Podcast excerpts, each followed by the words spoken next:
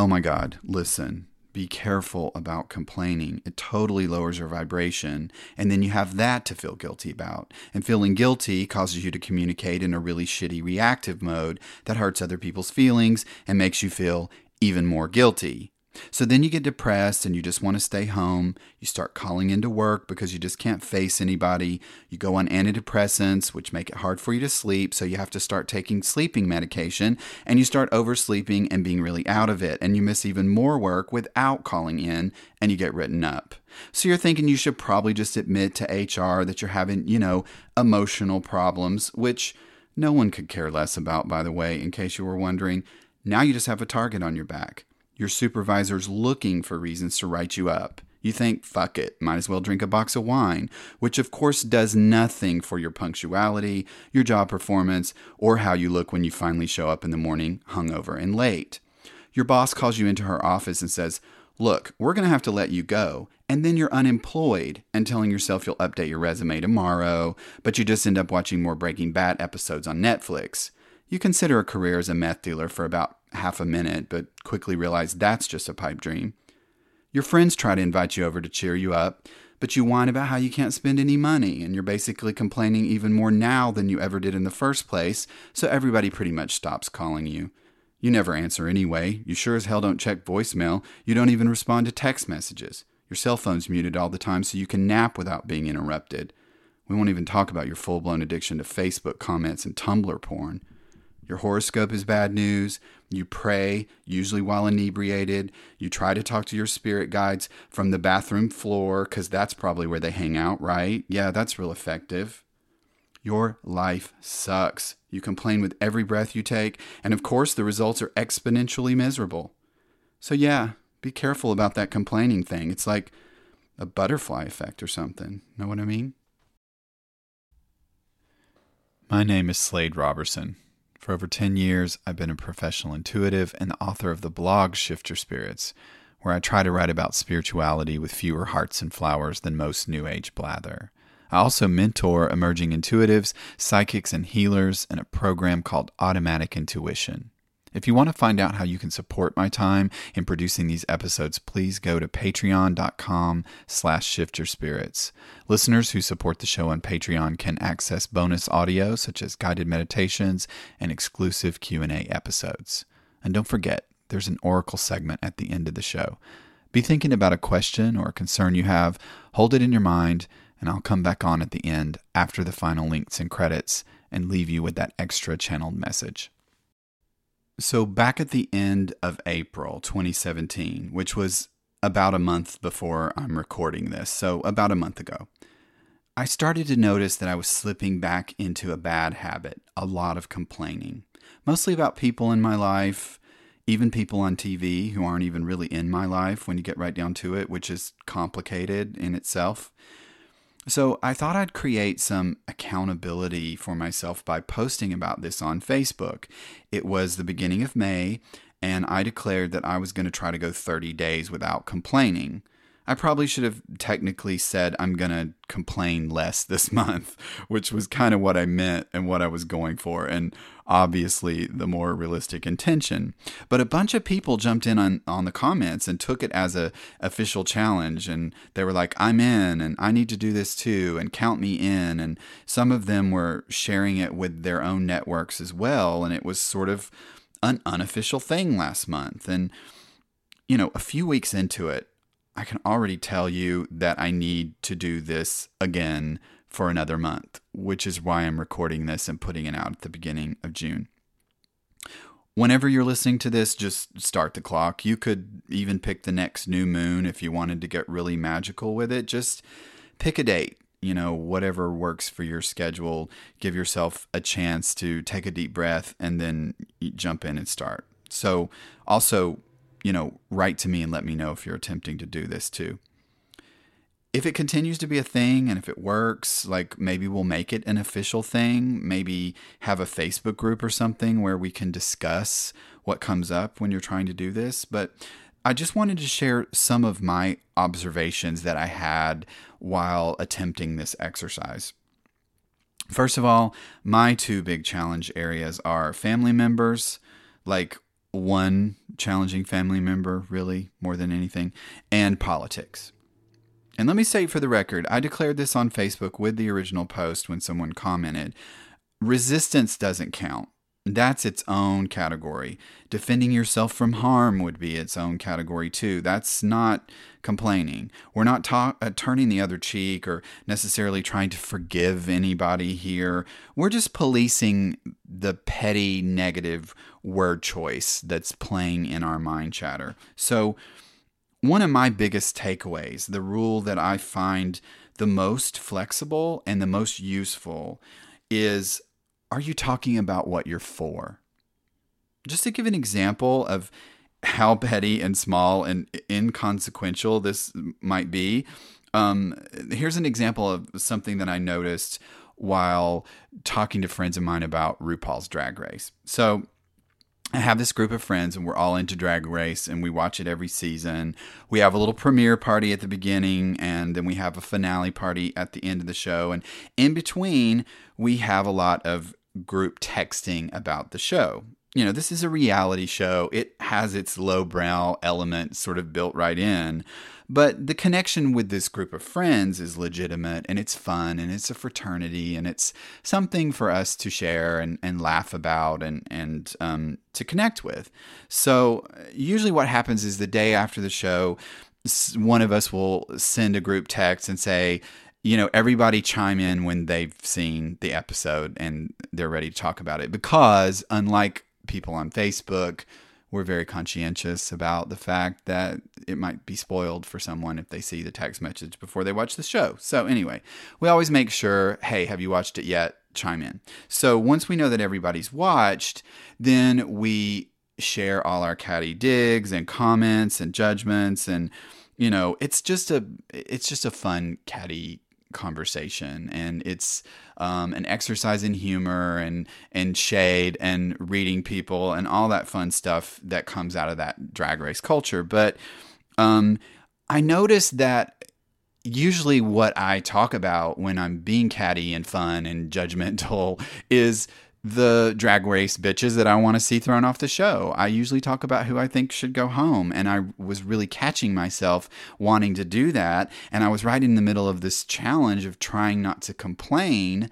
And so I thought, okay, well, what do I do with that conversation? How do I stay in this? And so I realized that the easiest way to stay within my challenge of not complaining and still participate without removing myself, because that doesn't fix anything, was just to make a simple rule that I would talk about the contestants that I'm for.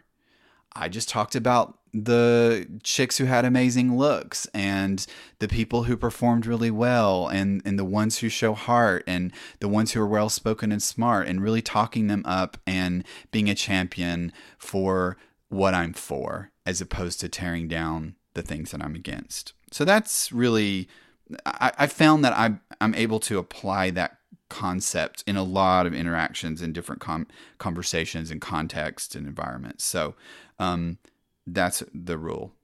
What are you for?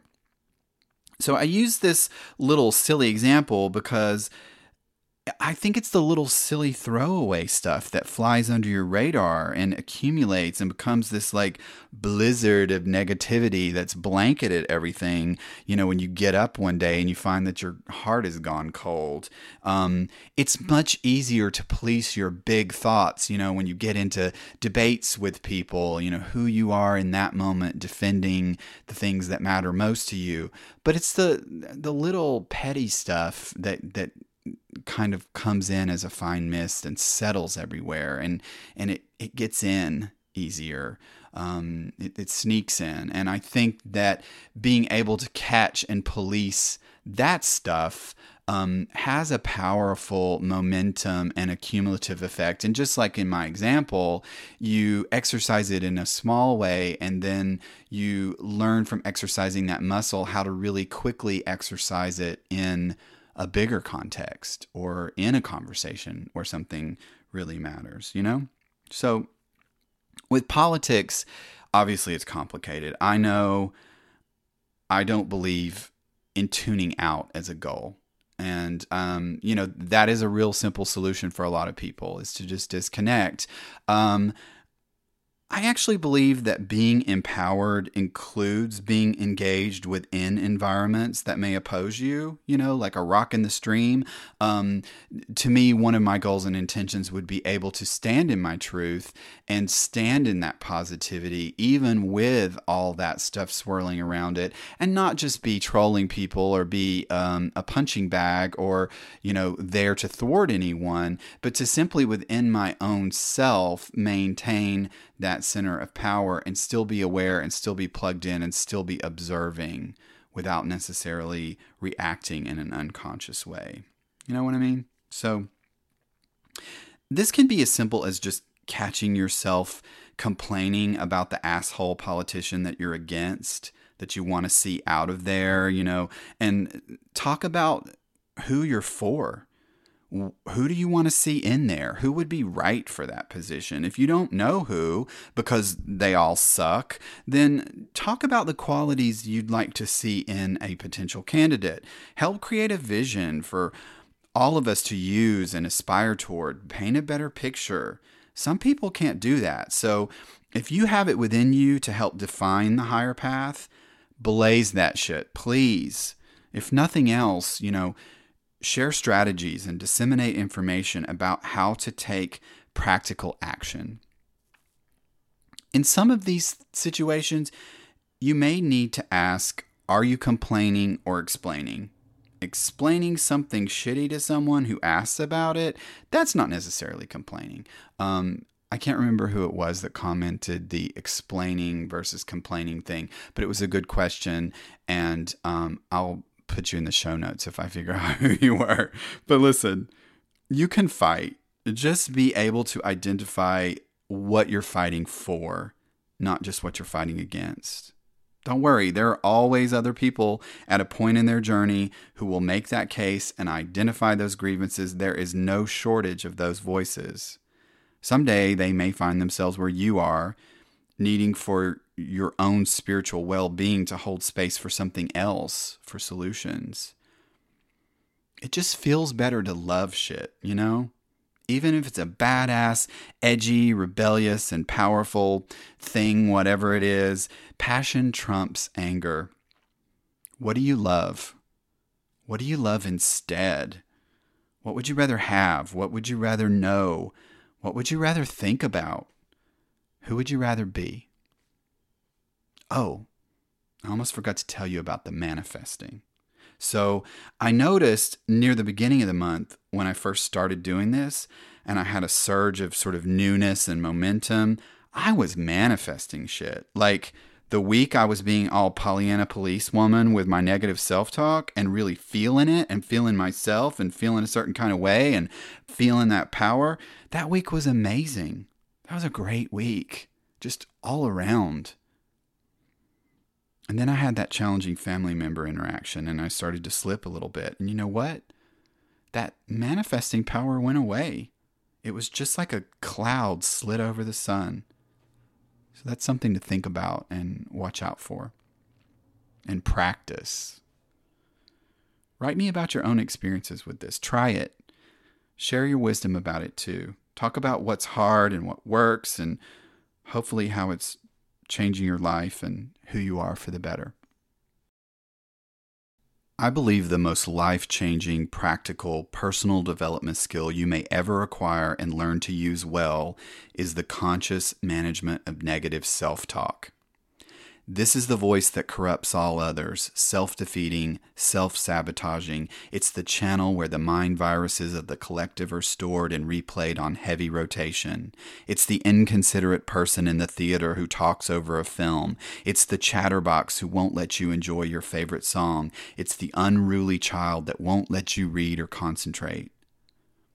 From the time I was old enough to read, I knew I wanted to be a writer when I grew up.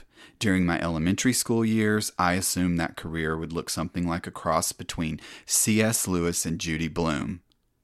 Yet, when I was 13 years old, my guide started insisting on the word diarist, not journalist. I asked all the time for that clarification. Trust me, I did. A diarist? Really? Like keeping a journal? Okay, but I wondered who makes money keeping journals? Back then, I couldn't Google that, but I did start to read the famous diarists I did know about, or thought I did, which were basically Anne Frank, Erma Bombeck, and Virginia Woolf. Yes, I did know who Virginia Woolf was at an early age. Don't ask me how I know. I think it could be related to a past life, honestly. Or maybe I started asking adults, who is this Virginia Woolf and why would anybody be afraid of her? I was confused about how this keeping a diary thing could be a key to my future writing career. Maybe disturbed is a better word than confused because most well known diaries emerge only after the authors were deceased or they were personal records of people whose lives were significant for other reasons. Of course, this was decades before the invention of blogs. So, what do you know? Now, writing journals, blogging is indeed a type of writing career. And iTunes keeps putting this podcast in the personal journals category, no matter how many times I pick spirituality. In my teens and 20s, most of the journals I wrote in were precious objects. The people close to me regularly gave me gorgeous designer blank books as gifts of all different materials and colors. Rather than keeping purely chronological journals, I began to simultaneously maintain multiple topical writing projects.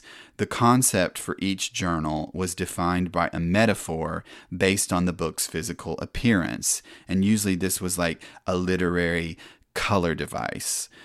The various diaries and topics had evocative, dramatic names like The Book of Blood, Wine, and Roses, which is a dark red silk cover with an ongoing diatribe of passion and anger. The Book of Gray Skies, which is a smoky velvet cover like a rainy Sunday, chock full of gag inducing melancholy and teen angst. The Book of Leaves is a pulpy Japanese rice paper affair bound in actual dried leaves and held closed with a twig and hemp clasp, which I minimally marked inside with brief, haiku-ish, Zen wannabe observations about the natural world. You get the idea. Oh, the drama of my sweet younger self. In my 30s, I began to keep identical, standardized, hardcover black sketchbooks since then, it's been serious, intentional, utilitarian, and ultimately, in more recent years, digital. Evernote, which I just realized is branded with the color green. So, as you're picturing that shelf of journals, the end of the rainbow of color is marked by a major turning point for me. The last colored diary I wrote in was bound in mossy suede and was called The Book of Faded Green. At that time, I began working with the concept of gratitude journaling and morning pages, as in Julia Cameron's The Artist's Way. And I realized something painfully horrible about all the diaries up to that point. They were all so goddamned whiny, pathetic, and negative. Who would ever want to read that? I didn't even want to read it. The healing green energy of my heart chakra, the life force of my spirit had faded, and I needed desperately to change that channel. When I do private readings for clients who are suffering from a severe case of heavy rotation negative self talk, my guides will simply whisper, faded green. It's a kind of clairaudient shorthand, a personal frame of reference for a very specific prescription that that individual requires. The form of the assignment our guides will suggest will vary from one client to the next, but it generally means they require an exercise to consciously identify, shift, and retrain their word choices. Call it a regreening exercise. I'm speaking from a place of personal experience. I have so much compassion for this psychic disease, and I know that the only way I shifted these voices of negative self talk is by becoming very strict about allowing them in the first place. Often, when I read your background emails for private sessions and all the focus is on what's wrong, what you don't like, what you can't, why you can't, and I get it. I reached a real breaking point with that madness when I was 29 years old. To some degree, it was an epiphany where I detached from my years of journaling enough to read them objectively, and I found that they were pages and pages and pages of what was wrong. It's not realistic to think that you won't encounter challenges or respond to them emotionally or feel daunted by them, but you can put in place and practice some rules regarding negativity. At that time, I started that new Faded Green journal to train those thought patterns.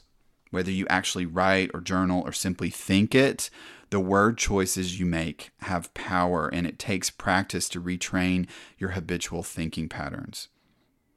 I made a simple, overarching rule that I was not allowed to state or list what was wrong in my journals without also presenting some potential solution.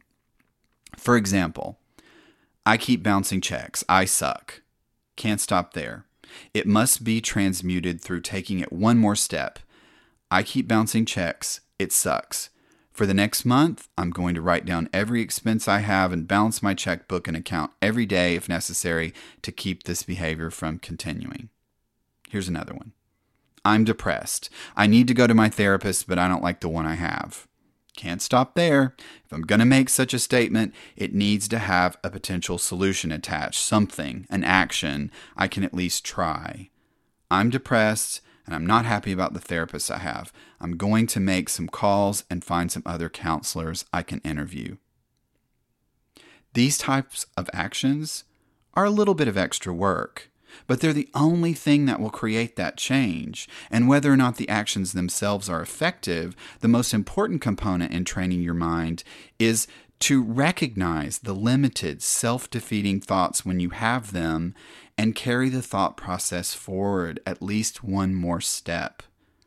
So make a similar rule for yourself. You are not allowed to list an excuse, a dislike, a fear, and simply leave it at that. If you stop there, you will stay there. The inertia will be reinforced and it will eventually become paralyzing. Momentum can also be reinforced and increased.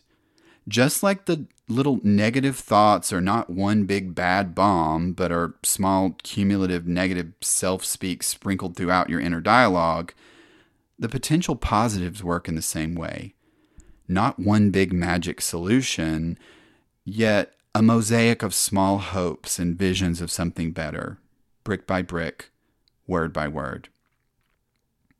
I'll give you an assignment to start changing this right now.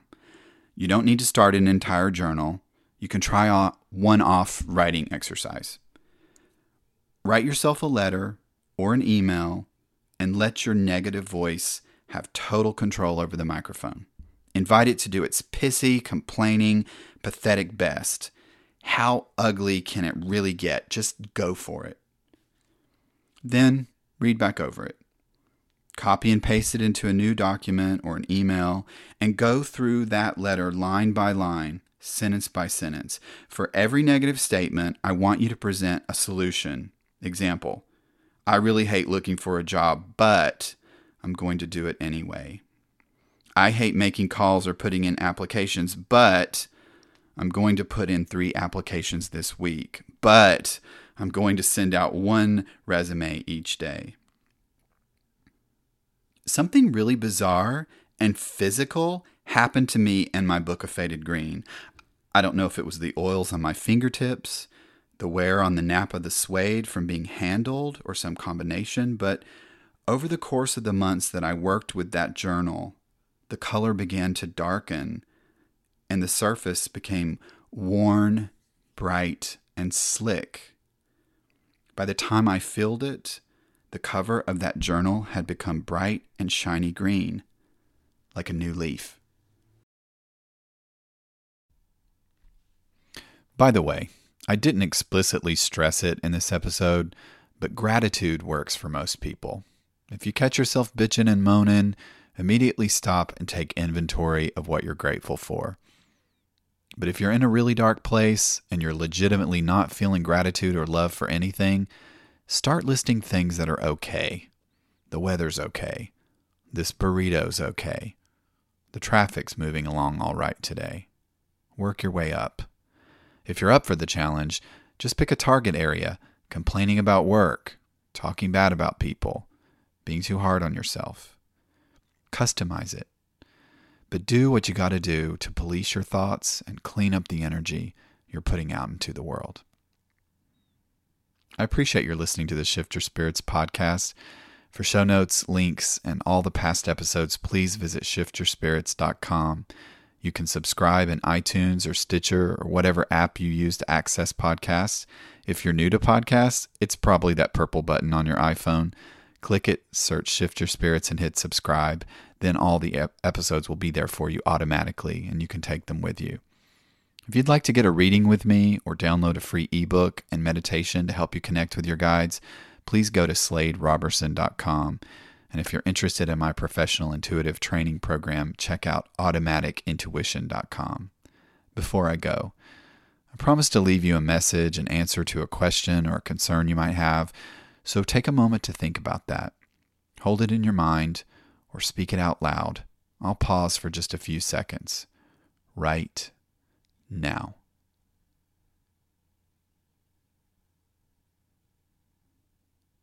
You're about to experience an awakening. It may be the big magical event you've imagined in your daydreams. It could just be a subtle epiphany, a realization of a truth within yourself. To experience this awakening, you need to be open and honest with yourself, open to hearing all the different voices in your consciousness. Listen to the voices of your body, your mind, your heart. They may say things that other people would disapprove of, but it's okay. Being aware of what's true for you doesn't necessarily mean you have to tell it to everyone else all the time. There will be times when you need to speak your truth. And then there are the times where it's just enough to listen, to hear, to take it in, and to let it guide you in a silent, private knowing. I'll talk to you later.